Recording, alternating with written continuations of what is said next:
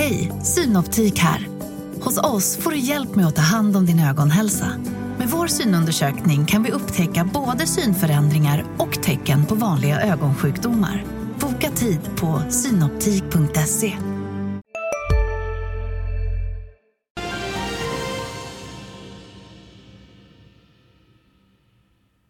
Det är ny vecka och efter förra veckans berg- och dalbana så blir det ballong och satellitspecial här i Börsmorgon. I övrigt så är det väl en ganska lugn måndag, även om fredagens jobbsiffra verkar fortsätta skapa oro på börserna i Asien. Det är den sjätte februari, du tittar på Börsmorgon. I dagens program ska vi vaska efter miljövänliga case. Vi har fått en vinstvarning ifrån Ovzon, därav satellittemat. Vi ska också titta till Kina, bland annat apropå den här nedskjutna ballongen. Det gör vi med hjälp av Catherine Yeung som är med oss lite senare i programmet. Allra först säger vi välkomna till Jon Arnell på Max Mathiessen och Alexander Jansson från C B Fonder. Tack, tack. Första frågan, har det gått lite för bra på börsen hittills i år? Ja, det är en rekordstark start i alla fall som vi har sett i Europa, eh, så det är väl visst eh, möjlighet för rekyl, och samtidigt som vi fick här siffran i, i fredags då, som kanske borde kyla sentimentet lite, alltså att man fick en tankeställare här om, om det verkligen är så smooth sailing och hälsam som man kanske har antagit hittills. Vad säger du om, för bra eller inte? Ja, men jag tycker också att det har gått lite för starkt, framförallt till det förhoppningsbolag och de mest kortade aktierna i U S A som har gått allra starkast då. Men eh, siffran i fredags får ju en tankeställare om inflationen ska tillbaka upp och man ska fortsätta höja räntorna. Det är väl det som blir lite stökigt här. Vi ska återkomma till fredagens siffra faktiskt. Vi ska också återkomma till Ovzon som vinstvarnat och skjutit upp en satellituppskjutning. Eh, de är med oss klockan nio noll fem. Jag vill också särskilt beklaga den här ruskiga jordbävningen i Turkiet. Det var femhundra döda förmodat i den senaste uppdateringen, men den siffran har ju stigit väldigt snabbt under morgonen och verkar fortsätta klättra. På bolagsfronten vill jag också nämna att Better Collective kom med en omvänd vinstvarning nu på morgonen. Det här danska First North-noterade kundanskaffningsbolaget rapporterar preliminära siffror för Q fyra, höjer sina mål för organisk tillväxt från tjugo till trettio procent till trettiofyra procent. Better Collective förstås, som äger en del i sin konkurrent och branschkollega Catena Media. Apropå rapporter och siffror så vill jag också visa ett uppslag i dagens tidning som handlar om rapporter och vinstmissar i rapportsäsongen så här långt.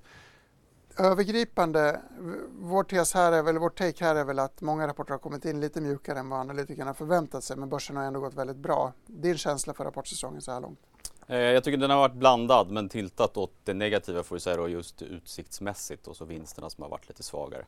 Så att eh, överlag eh, lite negativt, men det är inte riktigt vad marknaden har fokuserat på, utan det är fortfarande makron som, man, som marknaden drivs av. Ej heller någon fullständig katastrof kan man väl säga. Alexander, i din värld, den lite grönare världen, hur, hur, ser, hur har rapporterna varit?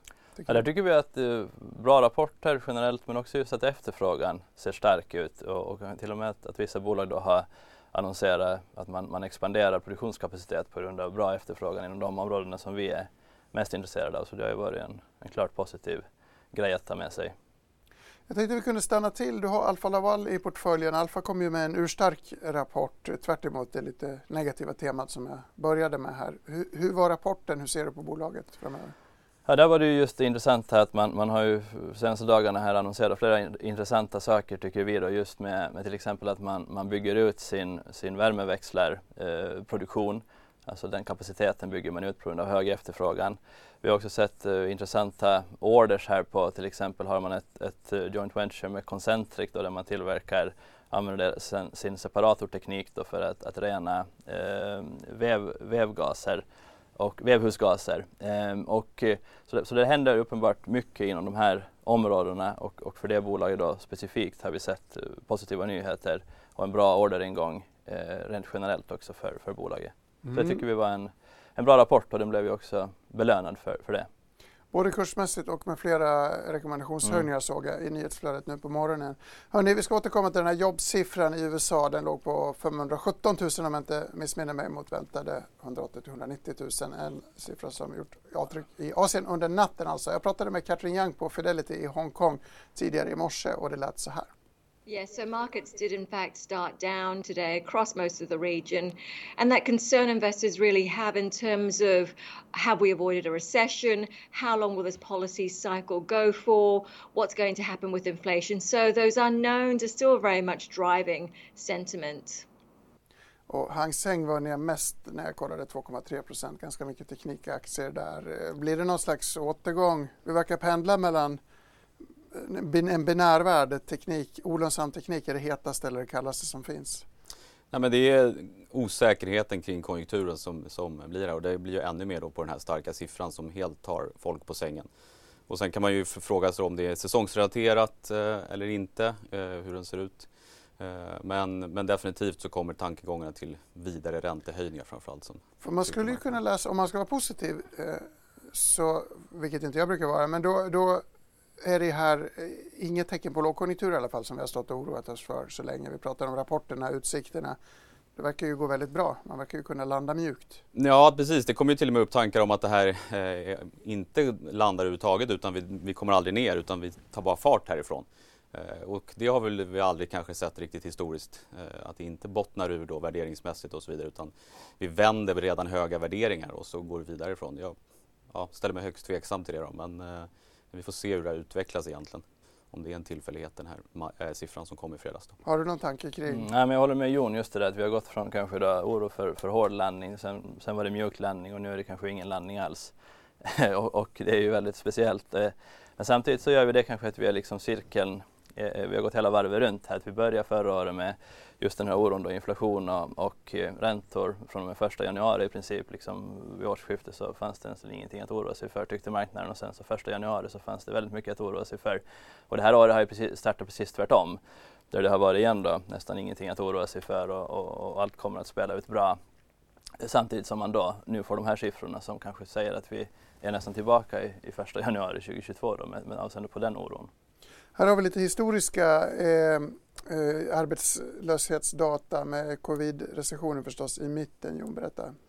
Ja, men precis, här ser vi egentligen hur arbetsmarknaden beter sig fram till recessionen då, att det, det är som starkast innan det sätter in egentligen och sen så faller det på ganska bra. Och det är ju det vi ser nu också, en väldigt tajt arbetsmarknad. Och det vi också ser är att vi hade en väldigt stark siffra i fredags, men i torsdag så fick vi ju en eh, väl, relativt svag siffra istället då för en A D P-rapporten som visade på eh, lägre förväntansbild. Eh, och så det är väldigt mixade signaler generellt där. Det finns även en undersökning kring hushållen och arbetsmarknaden som visade på åttahundratusen nya jobb. Men då var det någon ny beräkning kring befolkningsmängd, så egentligen siffran rensat för det var bara åttiofyratusen. Så det var mer i linje med A D P, alltså svagare mm. siffror då. Så att det är också någonting som man ska ta med i beräkningar. Då, att vi, inte, vi har mixade signaler helt enkelt. Ja, det är en viktig poäng även om A D P-siffran eh, har dåligt rykte. Ja. Inte ses som lika. Intressant också. Då, så en stark jobbsiffra kan, behöver inte betyda att vi inte får någon lågkonjunktur. Det kan vara en naturlig uppbyggnad inför. Ja, det är oftast så här det ser ut. Eh, det är som starkast. Vi prisar in en, en mjuklandning eh, tills det då vänder helt plötsligt neråt ordentligt. Från mjuklandning tänkte jag att vi ska gå till den ballong som sköts ner av amerikanskt jaktflyg under helgen efter intensiv medierapportering. Jag frågade faktiskt Catherine Yeung även om detta och hennes resonemang lät så här. It's being mentioned and spoken about, but in terms of whether it impacts the fundamentals of the markets, it's just, you know, another ongoing sort of political or geopolitical aspect that investors should take into consideration.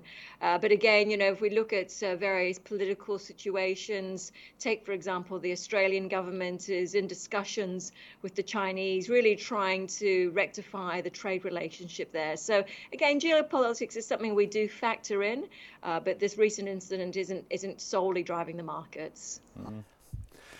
Det här är alltså, var mindre uppmärksammat i Kina än i U S A har ju det här varit dominerat, i alla fall Twitterflödet fullständigt. Och eh, intressant tycker jag att tydligen har det här hänt förut under tidigare administrationer men inte uppmärksammats. Men den här gången har det blåsts upp som en ballong. Några tankar kring geopolitisk oro? Ja, det är väl verkligen bara en, en, en fortsättning på, på det vi har sett egentligen sen Sen Trump, då, när han började med fokusera på Kina då, så har ju Biden tagit över det och inte förändrat någonting, kanske till och med förstärkt den biten.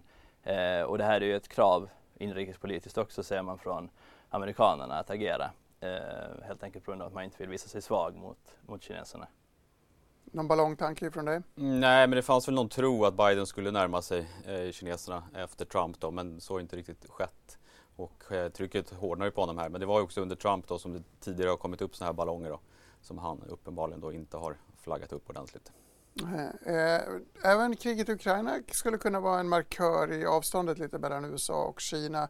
Vi har en karta där det visar sig att Kina och stora delar av Asien inte velat rösta emot eller, eller inte velat fördöma kriget. Visst är det det vi ser på den här bilden, Alexander? Ja, just det. De röda länderna är då de som har röstat emot ett fördömande i F N. Och de ljusblå är de då som har valt att lägga ner sin röst. Och där ser man då att femtio, femtioen procent av länderna, alltså där världens befolkning bor, så valde att lägga ner sin röst. Och sen så var det en liten, liten del då, de, de mest uppenbara skurkstaterna som, som röstade emot då. Eh, men det här är rätt intressant, tycker jag, att, liksom, att tänka. F N är ju en, en tandlös organisation och det här bevisar väl det med all tydlighet. Men vad som är intressant är väl kanske det ge, alltså att, att tänka i termer av geopolitisk risk när man investerar i olika marknader. Och det har väl varit ett tema som kanske har varit ganska mycket borta från många investerares radar i och med att liksom, globaliseringen och så som, som pågick då fram till, åtminstone oavbrutet fram till, till finanskrisen. Och sen så har vi inte haft så jättemycket sådana saker kanske på, på bordet fram till då för ett år sedan eh, när Ryssland invaderade Ukraina. Eh, men det där tror jag kommer att komma upp mer och framförallt då med, med Kina som blir liksom eh, och övriga delar av, av västvärlden. Man, man ser en tydligare uppdelning då kanske i I, i ja, en tydlig maktkamp så att säga. Eh, och det är ju inte alls orimligt heller om man tittar historiskt hur saker och ting har betett sig när en, en stormakt kommer, eller en, en aspirerande stormakt kommer upp, så blir det definitivt eh, schismer och, och gnisslan. Det börjar gnissla med den befintliga stormakten. Borde gnisslet prisas in på börsen? Eh, nej, alltså det som stör är ju den globala eh, handeln och så vidare. Det är ju det som, som påverkar generell osäkerhet som ligger där och eh, pyr i bakgrunden. Men det är egentligen inte det marknaden fokuserar, fokuserar på här och nu då. Men, men det kan ju blossa upp från tid till annan och störa då. Och, och det som skulle kunna hända är då att dollarn stärks och vi får den, den rörelsen igen då. Inte alls omöjligt. Vi ska prata lite längre fram i programmet om eh, hållbarhet och eh, grön energi. Jag skulle gissa att många av de råvaror vi behöver för den omställningen finns i den mindre trevliga zonen på den karta vi nyss mm. tittade på. Att, att många av de här länderna som vi är beroende av inte är så demokrativurmande. Jag tänkte på samma sak när jag såg den här fäktningsvideon som blev viral under helgen. Att folk ställer sig upp och buar mot vad vi anser är ganska självklara demokratiska moderna värderingar. Det går inte hem i alla länder. Någon reflektion kring omställningsvågen? Ja, men så är det verkligen. Där sitter vi väl lite naiva och, och uh, inte ser det komma igen så att säga. Att, att uh, Rysslands invasion här borde väl ändå få, få alla varningsklockor att, att, att ringa. Att, att det här med att vara sin egen lyckas med, det är inte så tokigt att ha koll på vem man samarbetar med. Och, och i, i fallet då med gröna mineraler så är det ju som så att Kina sitter på en majoritet av de gröna metallerna och även de så, att säga, så kallade uh, sällsynta jordartsmetallerna. Och där har vi ju nu, där, där har vi ju goda möjligheter att göra någonting åt det där. Vi fick ju den här nyheten för några veckor sedan då att, att man i Kiruna har Europas största mm. fyndighet av sällsynta jordartsmetaller. Och där är det, tycker jag, lite också cirkeln sluten så till att de här sällsynta jordartsmetallerna, de kommer ju från, det upptäcktes första gången i Sverige på sjuttonhundratalet. Så, så nu har man då den största fyndigheten här, så liksom från, från att ha upptäckt dem till den största fyndigheten. Nu, nu hoppas man bara att man kan göra något bra av det här. Apropå Kina och råvaror, Jon, kan vi få en ny inflationsvåg från Kina när man öppnar upp och kommer igen och behöver mera ja, men det, det finns ju en oro för det, definitivt, och det har ju varit under en tid här då. Men, men tittar vi på graferna, och det är precis den som jag har med mig här då, som visar egentligen då förs- försörjningskedjorna och Eh, det som man varit orolig för under efter covid och så vidare då, eh, har faktiskt inte hänt, utan de kommer tillbaka ner. Det går snabbare att få fram varor och så vidare då, så att den pulsen kommer inte riktigt. Och tittar vi på råvarorna så har de inte heller stuckit iväg. Alltså oljan, som framförallt då är förknippat med en uppgång i den kinesiska ekonomin, eh, har inte heller eh, kommit upp på uppsidan. Det, det, ja, det är fascinerande. Inflations andra vågen verkar inte komma, i alla fall inte än. Och, den här, och vi verkar, en, en mjuklandning verkar inte fullt så orealistisk som när vi pratade om konjunkturen tidigare i år eller en bit i slutet på förra året. Hörrni, det är dags att gå till börsen snart. Jag vill nämna två kortisar bara. Dels att Biko ska få en ny styrelseordförande då Rolf Klasson avböjt. Plott, han, han blir ny styrelseordförande efter att den tidigare Kasten Broval avböjt omval till styrelsen. Och så har även Bioarctic fått lite nya eh, styrelseledamöter och Norwegian har presenterat hyggliga trafiksiffror. Men med det sagt, nu går vi till Studio två och eh, Anna för börsöppning.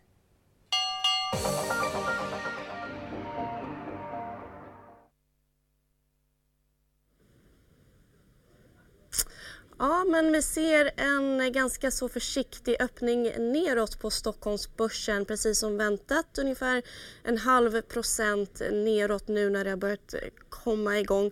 Evolution hittar vi i botten, backar två procent, har fått en höjd riktkurs idag. S B B backar ännu lite mer, tre procent. I toppen Nordea samt eh, lite mer defensiva Telia och Tele två. Ovzon ser ut att rasa över tjugo procent på nyheten att de tar in tvåhundra miljoner kronor. Och det efter att de även rapporterat att satelliten Ovzon tre, bolagets första egna satellit, skjuts upp. Better Collective stärks två komma fem procent efter att ha rapporterat preliminära siffror och även höjt det organiska tillväxtmålet från spannet tjugo till trettio till trettiofyra procent.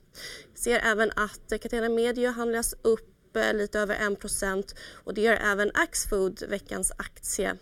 Biko, som ni nämnde precis här innan öppningen, har då föreslagit Rolf Klasson till ny styrelseordförande i bolaget och den aktien handlas ner tre procent.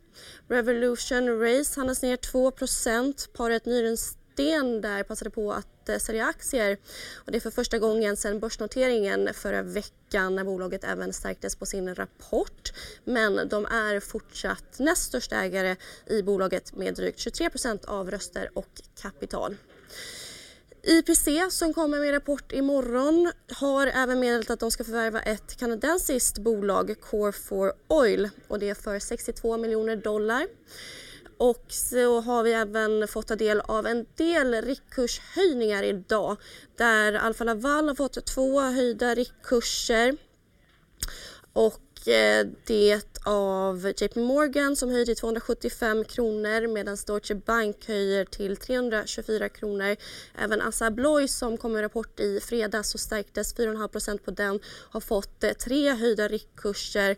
Även Lifco, som rapporterade i fredags, har fått en höjd riktkurs medan Tele två fått en sänkt riktkurs och det av Eh, Paret Securities som sänker till etthundrafem kronor och den aktien backar svagt. Men överlag nedgångar på Stockholmsbörsen och Ovzon, som ni ska prata med om en liten stund, ser ut att rasa över tjugo procent. Anna Stjernqvist, intressant. Axfood är ju veckans aktie. Ulf skriver om den idag. Han har skrivit om den förut. Den gick ju upp som en sol men sedan ner ganska kraftigt. Intressant defensiv aktie idag. Nu kanske det finns många drivkrafter, men hur defensivt har inte gått så bra inledningen på året väl? Nej, precis. De har ju gått lite svagare och det är hela den här återhämtningen i marknaden. Det som vi kallar för lite förhoppningsrally då. Så det är väl intressant att se att den får lite fart här, men värderingen har kommit ner så det blir mer intressant värderingsmässigt. Tittar vi på marknaden i stort så har man ju redan prisat in den här mjuklandningen egentligen. Den finns mm. där. Cykliskt har gått starkt i inledningen av året. Eh, värderingen, om vi tittar på U S A, är i, i, i linje med tioårssnittet. Så att ska det vända uppåt härifrån, ja då måste vinsterna också då hänga med. Och det, så ser det inte riktigt ut eh, i förväntansbilden i alla fall. Utan där förväntar vi oss noll tillväxt egentligen på vinsterna i U S A i alla fall. Eh, innan rapportsäsongen är inte fullt slut ändå. Då, men. Nolltillväxt, det låter ju ändå lite nedslående. Jag tyckte att jag kände en viss optimism efter dina grafer tidigare. Men ja. Den här vinstavmattningen eller vinstrecessionen som vi kanske befarar kan ändå ligga i fatet. Eh, det kan göra det. Nu har vi väntat på den ganska länge och ja. vi har pratat om den väldigt länge. Och vi har sett också estimaten komma ner ganska ordentligt. Så att vi kanske börjar närma oss slutet i den cykeln. Då, då ska ju marknaden också börja blicka framåt och, och vända upp så småningom. Då.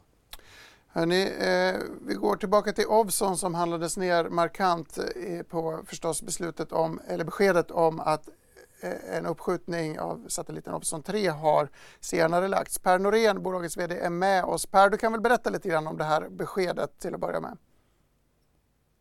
Ja, men det kan jag. Tack för att jag får vara med. Det är ganska bra faktiskt, tror jag. Det är svårt att få igenom saker i en, en pressrelease bara.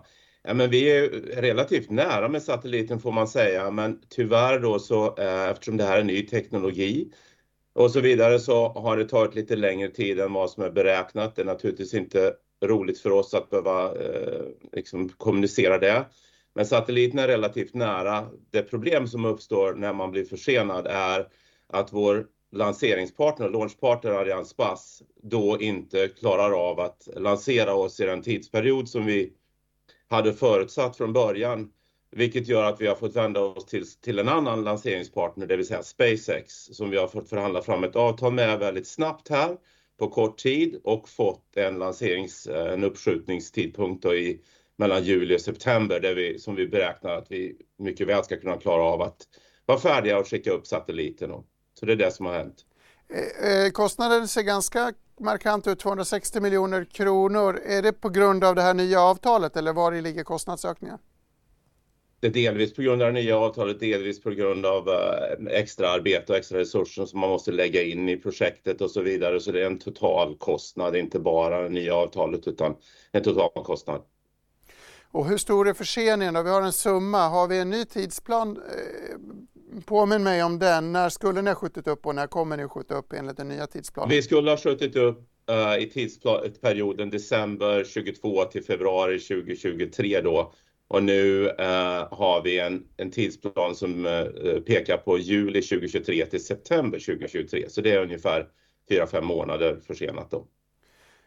Det här gamla tidsspannet hade ju redan börjat och vi är redan inne i februari. Hej, Ulf Kristersson här. På många sätt är det en mörk tid vi lever i. Men nu tar vi ett stort steg för att göra Sverige till en tryggare och säkrare plats. Sverige är nu medlem i NATO.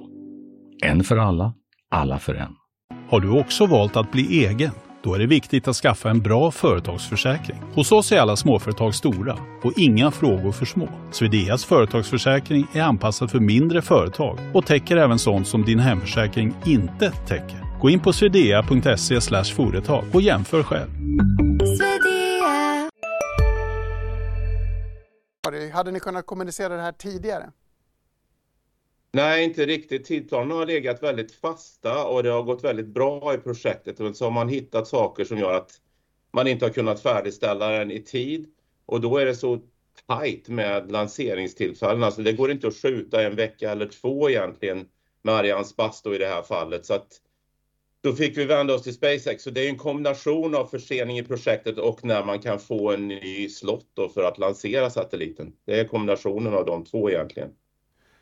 Får ni pengarna tillbaka från den gamla samarbetspartnern? Fokuset just nu är att göra klar satelliten och skicka upp den. Men eh, det är ju någonting naturligtvis vi analyserar och, och diskuterar med dem. Ja. Avslutningsvis, det här innebär en ny emission. Hur kommer den att gå till? Hur ser du på marknaden för att ta in pengar just nu? Nej, men vi, vi har ju en, en bas av investerare som har varit med i bolaget ganska länge som ju tror, tror jag, man kan se lika mycket på bolaget som vad vi själva gör här och uh, har indikerat att de är intresserade av att gå med. Och sen kanske det finns nya intressenter också, så att det är väl svårt att säga. Vi har engagerat Carnegie Investment Bank för att hantera den processen och uh, så får vi se hur, hur bra eller hur dåligt det går uh, för oss framgent här. Mm. Eh, vi får önska stort lycka till, varmt lycka till med det, Per Nyrens, alltså vd för Ovzon, som backar sjutton procent i det senaste avslutet. Inget roligt mottagande förstås, eh, pendlar mellan tolv till sjutton procent ner. Vi fortsätter med vårt satellitperspektiv. Vi ska prata lite grann om Europa och U S A, deras förhållande till varandra. U S A har ju länge varit den stora stjärnan på börshimlen, men kanske inte är det framåt, Alexander. Nej, så är det kanske. Okej. Kanske. Här har vi väl ingen eh, ma- maktkamp som, som U S A och Kina, men, men eh, däremot då ur ett allokeringsperspektiv så tycker jag att det är lite intressant att titta på, på Europa mot U S A då, i och med att U S A nu har haft en period sedan tjugohundrasju mer eller mindre konsekvent och konstant överavkasta mot eh, Europa på ett sätt som vi aldrig tidigare sett med, med data sedan. Och det är den här långa nedförsbacken vi ser till höger på. Just det, exakt. Och det, det är ju ganska lätt att se den här grafen. Så det här är då breda Europaindexet, relativt breda amerikanska indexet i, i samma valuta. Och eh, sedan då finanskrisen så, så har det varit en, en svart backe nerför. Eh, och på slutet ser man nu att det finns en liten eh, metkrok på, uppåt. Eh, fortfarande såklart väldigt early days här att, att, att säga vad det är. Men givet då någon form av mean reversion-tänkande, alltså att, att de här regionerna, två stora regioner, bör kanske avkasta någorlunda lika varandra över tid. Det är i alla fall varje fall då eh, historiskt, så, så kanske det finns en liten intressant take på det. Så tillvida. Sen finns det då, Europa har generellt gynnats mera än U S A av ett högre ränteklimat. Alltså U S A har mer tillväxtaktier, Europa har mer värdeaktier mm. och således då kan, kan Europa därför gynnas. Och sen har vi då också dollarvalutaeffekten. Alltså, ja, vi som är här i Sverige så vet ju, är ju smärtsamt medvetna om, om vad valuta kan innebära. Och eh, i det här fallet då så har ju dollarn varit väldigt, väldigt stark också sedan mer eller mindre tjugohundrasju, så det sammanfaller. Eh, och där kan man väl också se att, att dollarn har vänt, vänt om. Det här är nu en graf då som visar dollarn mot ett, ett, ett, en viktad valutakorg.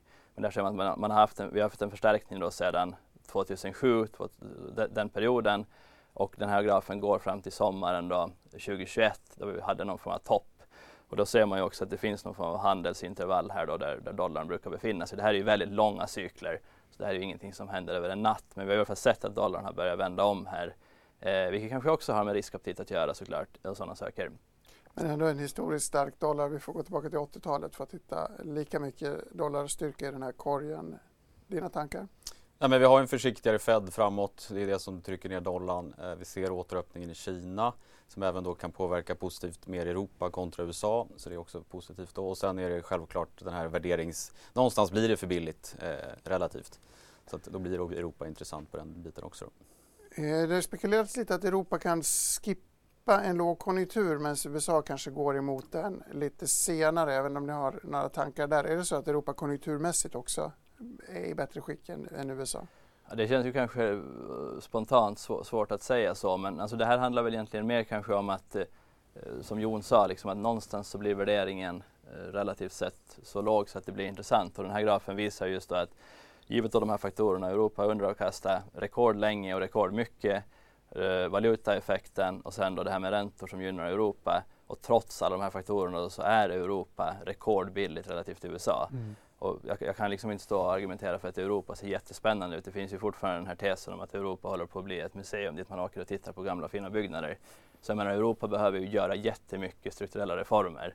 Det är ingen snack om den saken. Uh, så det här handlar väl mera om, om just de här faktorerna med att, att någonstans så kanske det går för långt, snarare än att Europa liksom här kommer att komma som en, en raket. Jon, samma fråga till dig då. Hur stora, hur god är möjligheten att undvika en recession både i Europa och U S A? Hur, vad säger experterna? Nej, men de båda står ju och väger egentligen. Nu tror jag mjuklandningen är mer eh, i relation till den amerikanska marknaden, medan i Europa då, nu senaste statistikerna har ju överraskat positivt, så att man kanske undviker det värsta då, med mildare vinter och bättre gaslager och så vidare. Men eh, det är fortfarande högst osäkert hur den europeiska ekonomin ska utvecklas. Jag tror vi har en tabell med lite sannolikheter. Här har du ringat in. Vad är det vi tittar på här? Ja, nej, men jag tycker det här är rätt intressant att titta just på utifrån det här osäkra läget. Det är ett antal då, bedömare eller prognosmakare.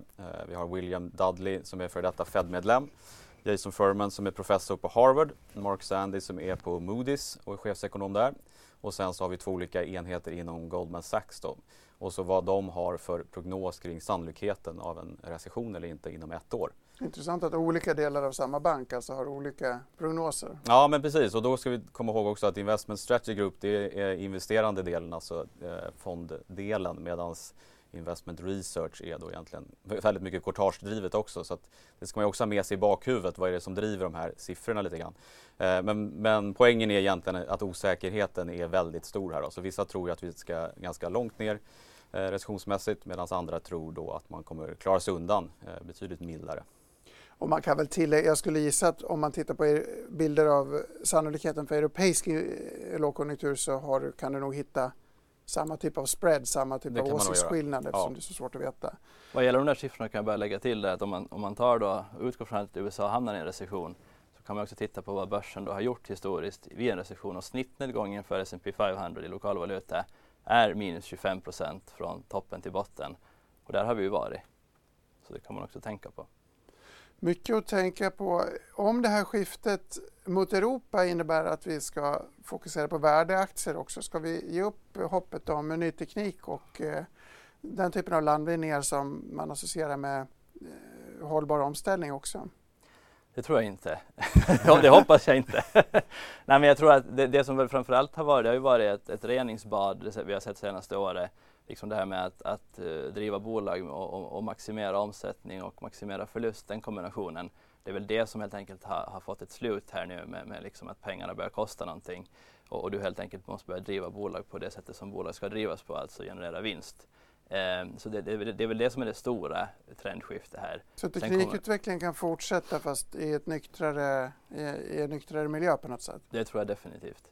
Det är ju det som, teknikutvecklingen har vi ju haft uh, alltid, och vi har inte alltid haft nollränta. Så det tycker jag är rätt självklart, absolut.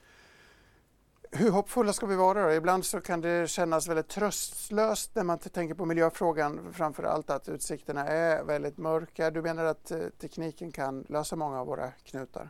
Ja, det, det, vi, vi har hållit på med, med just eh, miljöaktier i, sedan tjugohundraåtta när vi startade vår, vår Saver Fund, och, och vi har ju sett en fantastisk te- teknikutveckling under den perioden som eh, kanske inte alltid kommuniceras så mycket kring. Och jag menar, det, det vi ser är ju att, att världen blir ju hela tiden bättre på väldigt många sätt att visa. Och till exempel om man tittar lokalt här i Sverige så har vi sedan nittonhundranittio har vi dubbla ekonomin, och under den perioden har koldioxidutsläppen gått ner med trettio procent. Så vi har liksom, och det här gäller eh, i alla västerländska länder. I E U har vi lite samma siffror, där har vi inte lika stark tillväxt men vi har en motsvarande nedgång i, i C O två-utsläpp.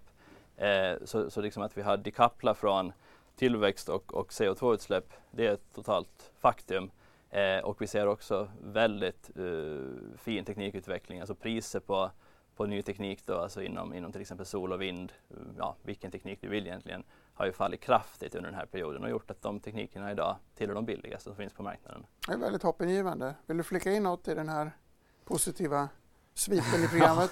Nej, men det är ju långs- långsiktighet vi pratar om här, och eh, det är ju tekniker som kommer fortsätta utvecklas, så det är någonting man, jag tycker man ska ha i portföljen. Sen kommer det, går i vågor eh, värderingsmässigt då, hur det ser ut, och vi har väl passerat toppen och sen nu kanske vi har bottnat ur lite grann mer värderingsmässigt intressant på den här biten då. Eh, en, en bra poäng tycker jag, eftersom den gröna vågen var så väldigt het, eh, det blev väl i förfjol, men, mm. men det har lugnat sig lite grann. Vi har ett par bilder apropå ditt resonemang, jag tänkte vi ska titta på dem. Det är nästan bäst att du pratar oss igenom, Alexander, vad vi ser här. Just det, här har vi då helt enkelt eh, den totala kostnaden för olika eh, tekniker då, att, att producera energi med. Och där ser vi då längst till vänster har vi de billigaste teknikerna, och det här är då alltså intervall som de här teknikerna ligger inom, och så har vi då på, på y-axeln är kostnaden. Mm. Eh, och så är det då stigande eh, ju längre vi går till höger. Och här ska man ju då minnas att, att eh, den diskussionen har vi i Sverige också, att, att man kan ju inte bara förlita sig på intermittent kraft, vilket då sol och vind är. Det är de billigaste teknikerna, men du måste ju också sen ha stabil, alltså baskraft som du kan lita på tjugofyra sju. Och det är vattenkraft eh, eller kärnkraft? Till exempel, exakt. Ja. Och, och det är ju så att ett energisystem måste byggas också, att man har eh, Ja, någon har sagt att man ska ha en tredjedel billig kraft, eh, vilket då är sol och vind till exempel. Så har du en tredjedel eh, stabil kraft, vilket till exempel då är kärnkraft. Och så har du en tredjedel variabel kraft, som till exempel då är vattenkraft. Men skulle också kunna vara, om, du har, om vi kom, när vi kommer så långt att vi kan lagra i batterier, då har du också en variabel kraft. Då, då kan du släppa på det du har lagrat när du vill, vilket då vattenkraft är. Mm, jätteintressant. Vi har en bild kvar, va? Sluttande plan här. Just det. Eh, och det här är ju det vi liksom allt handlar om, teknikutveckling. Och här har vi sett då sen, sen tjugohundratio visar det här priser då på längst till vänster eh, solceller, i mitten eh, vindkraftverk på land och längst till höger då vindkraftverk till havs. Och här har vi ju sett då en enastående teknikutveckling på f- prisfall på åttio procent för, för sol till exempel mellan tjugotio och tjugoarton, och förväntas fortsätta falla dramatiskt uh, kommande tio år också. Uh, och det är ju så här det fun- funkar med teknikutveckling, ingenjörer som hela tiden effektiviserar och gör saker och ting bättre. Och det svåra med de här sakerna är ofta då att få igång lärkurvorna, och det startar man ju någonstans där kring tjugohundrasju i Tyskland med, med solcellerna, eh, och sen har ju det där rullat på. Med ökad efterfrågan så faller priserna. Jag tänker mig att man, om man vill vara miljövänlig investerare, så är det ju också frestande att investera i till exempel solkraftsteknik. Och med den här prisutvecklingen så skapar det ju enorma utmaningar för bolagen att nå lönsamhet. Har du någon reflektion kring det? Det är inte så lätt som investerare alltid. Även om trenden är stark så mm. är det nog lätt att bli utkonkurrerad. Ja, men det är väl verkligen det. Allt som glimmar är inte guld, och, och det vi har sett här är ju att tillväxten är ju kanske också ett problem. Dels på grund av att det växer så pass snabbt. Solsektorn har historiskt växt ungefär mellan tjugo till trettio procent per år, då, vilket har drivit på stora, alltså kraftigt investeringsbehov i, i, i produktionskapacitet och sådana saker. Men också att, att det har drivit på ett, ett prisfall, vilket har gjort att det du säljer blir billigare och billigare. Eh, och den här industrin generellt, eh, vind, sol, lider ju av det. Alltså att man har lövtunna marginaler. Och sen också måste man ta med Kina i den här ekvationen i och med att de är väldigt, väldigt dominerande inom både sol och vind. Mm. Har de marknadsandelar då på liksom hela produktionskedjan på mellan femtio och nittio procent. Mycket intressant. Vi skulle kunna prata länge om U S A:s stora statliga stimulanspaket och E U:s vilja att komma ikapp. Men det får vi återkomma till. Vi ska gå tillbaka till Anna Stjernqvist och börsskärmen för en liten marknadsuppdatering. Ja, på det stora hela så ser det ganska så oförändrat ut. Stockholmsbörsen backar lite över en halv procent och i botten Kinnevik som backar två komma fem procent efter en säljrekommendation av Danske Bank. Även Evolution och Sinch faller tillbaka och i toppen så hittar vi Telia och Tele två som stärks en halv procent ungefär. Ovzon ser vi nu backa fjorton komma fem procent på nyheten om att de bland annat då skjuter upp satelliten Ovzon tre. Better Collective stärks rätt så ordentligt nu, uppemot sju procent. Även konkurrenten Catena Media handlas upp fyra komma fem procent och det är efter att Better Collective då kommit med preliminära siffror och även höjt det organiska tillväxtmålet. D I-veckans aktie Axfood handlas upp två procent, även Norwegian stärks lite över en procent och de var ju då först av de nordiska flygbolagen att rapportera trafiksiffror. Antalet passerare, passagerare ökade närmare åttio procent i januari mot i fjol. Kinnevik som sagt fått en säljrekommendation. Även Sint har fått en sänkt rekommendation till behåll av Carnegie. Och de rasade ju femtio procent förra veckan på rapporten. Alfa Laval, Assa Abloy fått höjda riktkurser och så kan vi väl även nämna att det finska mobilspelsbolaget Rovio har inlett en strategisk översyn och uppger att de förhandlar med flera parter inklusive Playtika som la ett bud på bolaget i januari och budet lades till ungefär nio euro per aktie och det handlas lite under budnivån nu. Men på det stora hela ner ungefär lite över en halv procent på Stockholmsbörsen. Stort tack Anna. Intressant med Norwegian upp en procent på sina, att de nådde åttio procent eller sjuttioåtta procent av tidigare eh, nivåer i sitt flygande. Jag läste att D N B, norska banken, ska spara pengar på olika sätt. Däribland genom att dra ner på resor och interna möteskostnader. Det här skriver norska Dagens Näringsliv. Och apropå flyg så vill jag nämna vår baksida i dagens tidning där vi skriver om höga priser för biljetter. Bland annat om man vill åka till det här vackra berget som jag gissar ligger i Thailand. Så är det när resandet kommer tillbaka. Den som vill titta mer på Catherine Yeung-intervjun kan göra det på D I T V. Där pratar vi inte så mycket om resande men om lyxkonsumtion. Apropå dyra vanor där kinesiskt återöppnande kan elda på aktier som Richemont eller L V M H som redan är väldigt dyrt. Och det höga priset, att någonting är dyrt, ska leda till det sista aktiecaset här idag. Jon nämnde ju att mycket hållbar teknik är, har blivit billigare efter tjugo tjugotvå. Nibe läser jag om i Svenska Dagbladet idag. Fint bolag, hög prislapp är rubriken. Jag vet att ni äger Nibe. Undrar vad du tycker om det resonemanget och hur du ser på bolaget i allmänhet. Mm, ja, men det är ju, som de flesta känner till, ett fantastiskt bolag och som vi då lyckligtvis har ägt under väldigt lång tid, tio, tio år över det till och med. Och eh, det här är ju en diskussion vi såklart hade kunnat haft många gånger genom de här tio åren, eh, att, att, att bolaget är dyrt. Men, men faktum är ju att eh, det är att få egentligen bolag som uppfyller de här kriterierna med att dels då ha en, en väldigt bra ledning, dessutom en ledning då som är liksom någon form av pilotskolans förgrundsfigur, alltså äger extremt mycket aktier i bolaget. När du säger ledning, jag tänker det är väl Gert-Erik, det kanske är andra människor också? Ja, det är framförallt honom man tänker på, men även liksom, alltså, många andra i bolaget har ju blivit miljardärer eh, som, som har olika funktioner, så, så det är ju verkligen ett, som ett, ett familjebolag så tillvida. Mm. Eh, och sen då med att, att, att bolaget liksom, har uppenbart bevisat sig att de Den, den här till, höga tillväxten då som vi talar om inom sol och vind till exempel då, som kunde ha varit ett problem för många av de bolagen. Det har ju då Nibe, den fina tillväxten de då har i sina marknader, har de ju verkligen kunnat profitera på också. Alltså skapa god vinsttillväxt till aktieägarna. Eh, plus då att de också har varit duktiga på att göra förvärv. Och sen ska man ju också minnas då att liksom man kan ju tycka att värmepumpsmarknaden är kanske väldigt eh, mogen. Eh, och så är det väl i Sverige, absolut. Men ute i Europa så har vi en penetration på någonstans kring tre, fyra, fem procent vad gäller hur, hur stor andel då av hushållarna som har en värmepump. Samtidigt som vi ser att eh, dels från politiskt håll med, med E U:s olika paket och så, liksom, där man försöker då satsa på det här området, men också av att eh, ja, energieffektivisering handlar om kostnadsbesparing. Och det är något som de flesta människor är intresserade av. Och framförallt i dessa tider, då är kanske kostnadsbesparing mm. ännu mer intressant. Framförallt när det är energipriserna som också i många fall då har drivit på att kostnaderna har stigit. Så vi tycker att det ser fortfarande väldigt intressant ut. Värderingen är hög, det har den varit många, många år tidigare. Och att enbart sälja aktier på värdering, vår erfarenhet är att det sällan är ett jättebra val. Särskilt inte i fallet Nibe, kan man väl tillägga, som har överraskat många gånger. Hörrni, eh, vi ska tacka för oss idag. Jag vill säga att imorgon gästas vi av eh, Per H. Börjesson på Spiltan, fram samt Agneta Jönsson här på D I.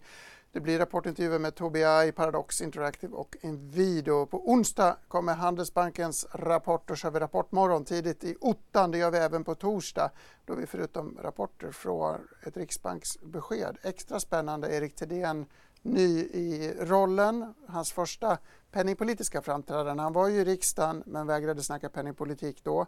Då blev det stabilitet istället. Så det här blir ju väldigt upphetsande, tycker jag i alla fall. Hur går dina tankar? Ja, nej, men det blir jättespännande att se hur han agerar och hur han pratar. Absolut. Känslan är väl att han är väldigt eh, riskbenägen, eh, alltså att han är mot risk i systemet. Så att eh, han kommer kanske vara på den försiktiga sidan, men eh, vi väntar oss femtio punkters höjning, men frågan är vad som händer därefter. Han sitter ju mycket i knät på vad E C B gör. Eh, de ska höja ytterligare femtio punkter eh, och sen är det ett ganska stort frågetecken om vad som händer. Och jag tror att eh, han kommer få prata en hel del kring eh, framåt. Hur tänker de? De ligger ju efter prognosmässigt, inflationen och så vidare. Så att, eh, det kommer att vara viktigt, absolut. Bara så jag förstår, om man är emot risk, vill man ha hög ränta då eller låg ränta? Han, kommer ju, han är ju rädd för bostadsmarknaden eh, och eh, finansiella systemet generellt. Så han borde väl kanske vara lite mer försiktig kring för hög ränta, givet att vi har väldigt mycket rörliga bolån i Sverige då. Och att det redan börjar kännas eh, konsumtionsmässigt. Mm. Har du någon penningpolitisk reflektion, Alexander? Nej, egentligen inte, skulle jag säga. Egentligen Nej. Inte. Det blir spännande att se. Alla väntar sig femtio punkter, men precis som i bolagsrapporterna så är det tonläge och framåtblickande prognoser. Precis. Hörrni, med det säger vi stort tack. Eh, häng med oss igen imorgon. Missa inte hela Catherine Yeung-intervjun på D I T V och eh, Börskoll klockan fjorton. Vi har några rapporter idag också, F A B G bland annat, som kommer vid lunchtid. Gabriel heter jag. Tackar för mig idag. Lycka till där ute den här veckan, så ses vi igen imorgon.